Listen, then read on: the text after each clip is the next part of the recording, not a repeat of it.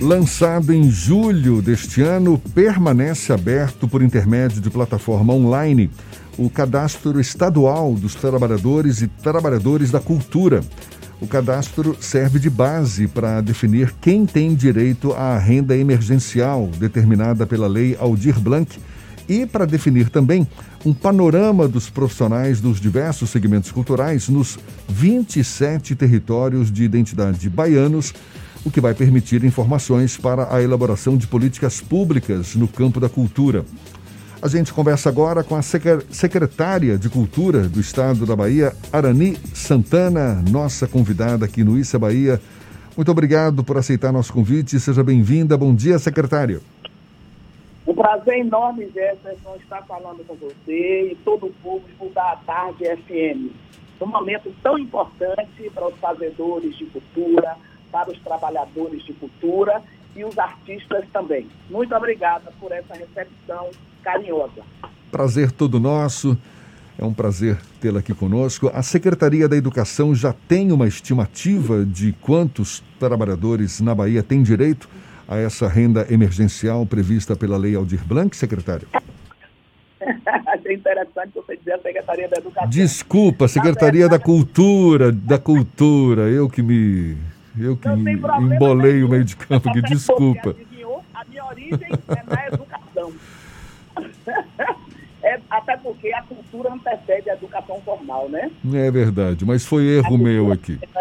Exatamente, mas a educação é, é, importantíssima, meu querido. Eu fico muito orgulhosa de você dizer de educação, mas o nosso companheiro da educação tem feito um trabalho casado conosco na cultura.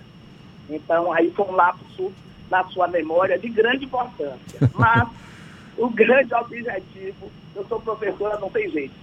O objetivo de estarmos, como você fez uma abertura importante, de divulgarmos a lei Aldir Blanc, ela levou esse nome por conta né, desse grande compositor.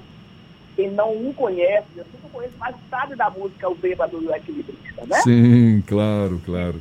Todo mundo conhece, qualquer um que sentou numa mesa de bar já cantou o bêbado e o equilibrista. Então a Liblane morreu de Covid e foi muito bem dado esse nome, batizado essa lei, que vai socorrer né, os artistas, os fazedores de cultura, e para tal o governo federal né, entregará aos estados do Brasil, ao Distrito Federal e a todos os municípios, são mais de o valor em parcela única de 3 bilhões de reais para essas ações emergenciais.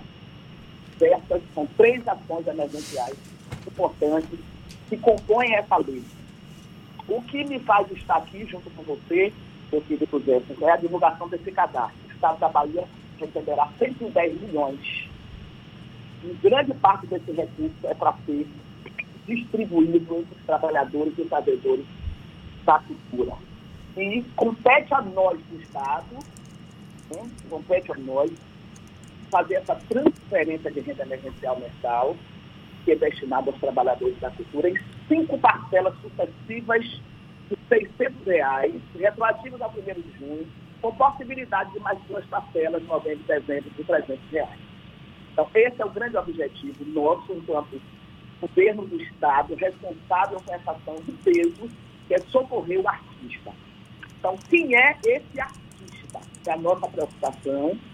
Esse veículo de comunicação tem uma responsabilidade grande que essa notícia chegue nos rincões dos nossos 26 territórios.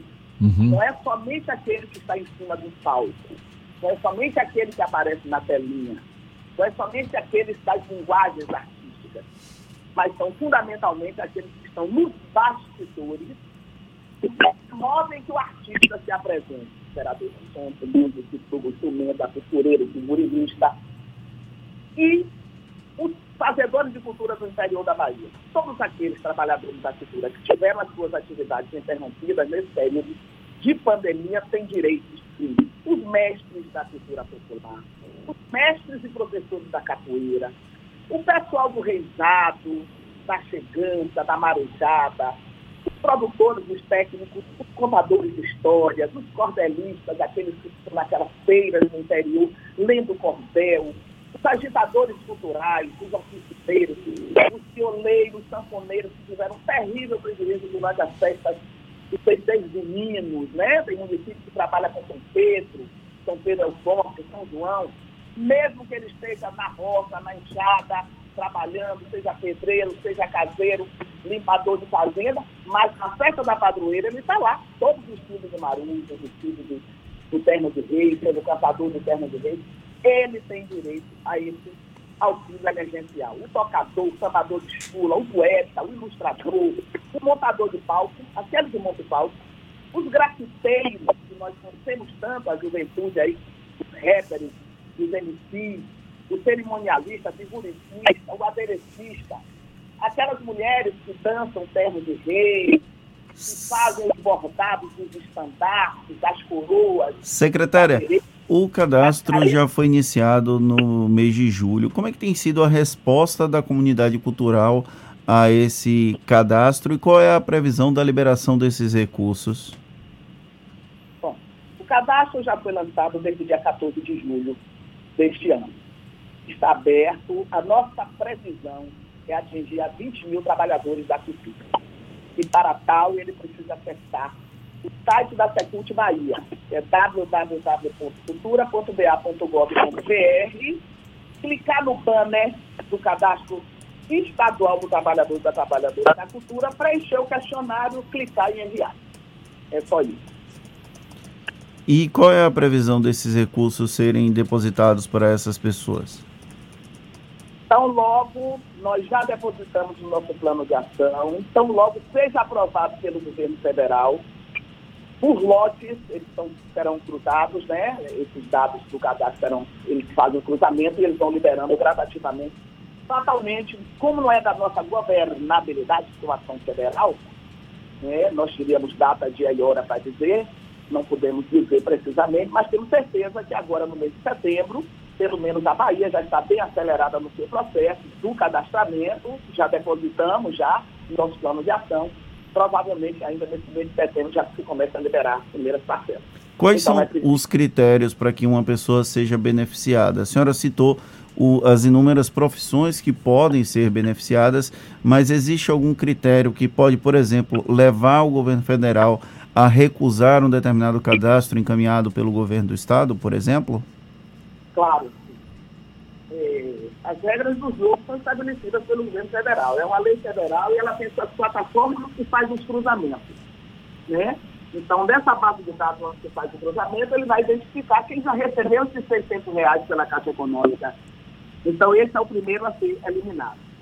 Quem tem emprego ativo, empregado com carteira assinada, essa base de dados vai acusar, fica fora.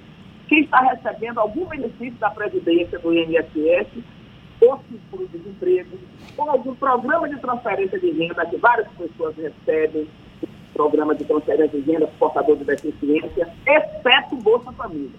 Esses estão fora também. E quem já recebeu também mais de 28 mil reais tributário, né, declarou imposto de renda, também está fora. Então, são esses os requisitos, não é a vontade nossa, é o governo federal que tem essas plataformas no âmbito do município, no âmbito estadual e no âmbito federal, que faz esse filtro e essas pessoas ficam de fora.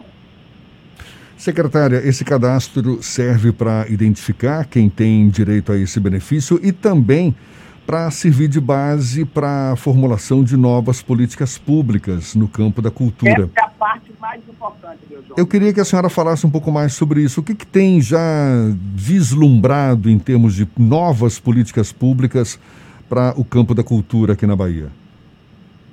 Meu querido, em tempos de pandemia, nesse momento que nós estamos vivendo, não sabemos do futuro exatamente, mas temos certeza absoluta. Se, o, se os estados do Brasil as exceções, não sei se meia dúzia dos estados do Brasil tem um cadastro. Se nós já tivéssemos esse cadastro, já soubéssemos quanto nós somos, onde estamos e quem somos, talvez nesse momento o trabalho não, não fosse tão árduo como está sendo. Fazer um cadastro da noite para o dia não é fácil. Fazer um cadastro que atenda a certas necessidades e peculiaridades não é brincadeira. Minha preocupação está mesmo no interior. Interior da Bahia, está fazendo o seu cadastro, porque pensou equivocadamente que esse cadastro dava direito a receber o recurso. Não é. É o cadastro que nós fizemos que dá direito ao recurso. Mas é importante que ele faça. Como é que uma cidade não sabe, nós somos 415 não sabe quantos são os artistas, quantos são os fazedores de cultura do seu município e quantos são as manifestações populares. Como é que trata as políticas públicas, como é que briga por recursos, se não sabe quantos são, onde estão, nem como. Não se faz política pública no empirismo sem ter esse centro, esse cadastro. Então, é da maior importância todos os municípios façam seu cadastro e eles já estão fazendo mas de forma atropelada. É, é possível que houvesse uma pandemia para que o segmento artístico, que é extremamente informal, tivesse educação Secretária, para além do cadastro da Lei Aldir Blanc, quais foram as outras iniciativas desenvolvidas pela Secretaria Estadual de Cultura nesse período de pandemia que, de alguma forma, podem dar suporte à comunidade cultural aqui do Estado? São os editais nós já tínhamos na praça um edital de 20 bilhões. Esse edital foi formatado antes da pandemia, para ser executado presencialmente. Tivemos que paralisar, né, transferi-lo para o ano seguinte, na verdade, vamos chamar eh, eh, eh, os, os proponentes, o calendário das artes, já está rodando aí. Desse período de pandemia, mas o que antecedeu o calendário das artes está mais ou menos paralisado, porque um, um, um Estado que recebe 110 milhões não tem nem braços para executar.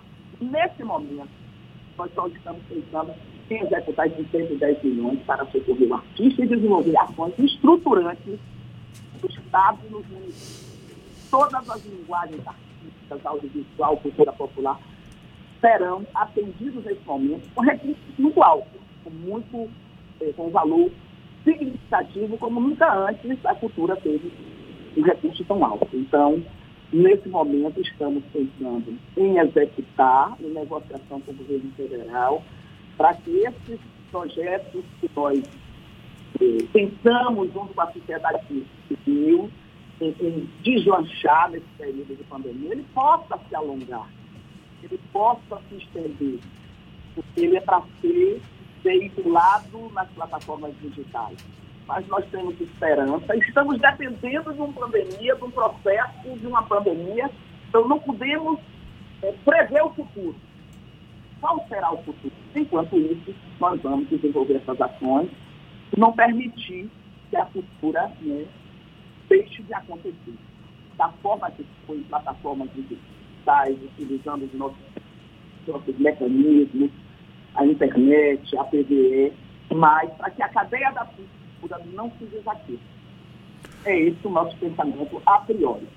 O fato de a grande parte, não é, a grande maioria das atividades culturais terem sofrido esse impacto da pandemia, não é, terem suspendido as suas atividades e tudo mais e tal, isso de certa forma deixou a Secretaria Estadual da Cultura com um, numa situação mais confortável do ponto de vista de recursos financeiros, ou seja, recursos que não foram investidos agora ao longo da pandemia. Isso deixa a secretaria numa situação mais confortável para investir em novos projetos, secretária?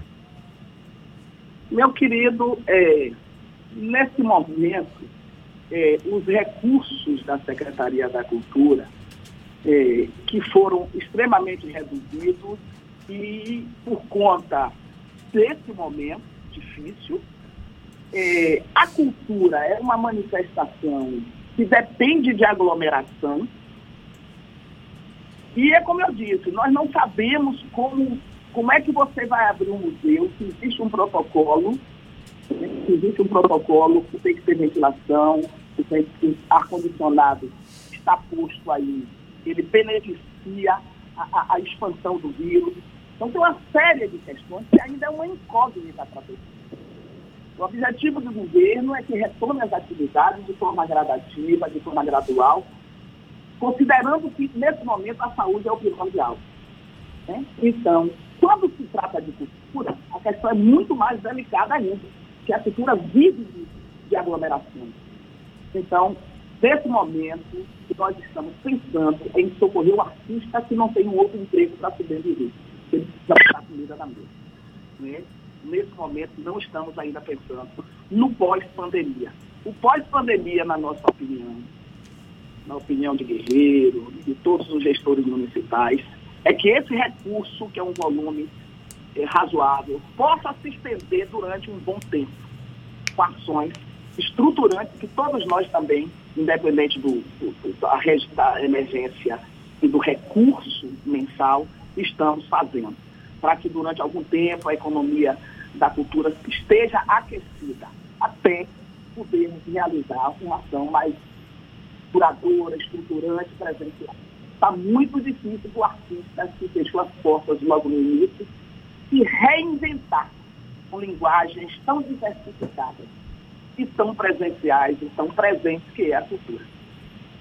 Tá certo, a gente agradece a secretária de Cultura do Estado da Bahia, Arani Santana, conversando conosco aqui no Issa Bahia. Muito obrigado pela sua disponibilidade, pela atenção dada aos nossos ouvintes. Bom dia e até uma próxima. Bom dia, meu querido. Muito obrigada, meu jovem Jefferson, pela oportunidade, e Fernando Duarte também, que nos deu, porque o nosso objetivo realmente é que esse recurso chegue nas mãos dos invisíveis da cultura e daqueles que mais precisam.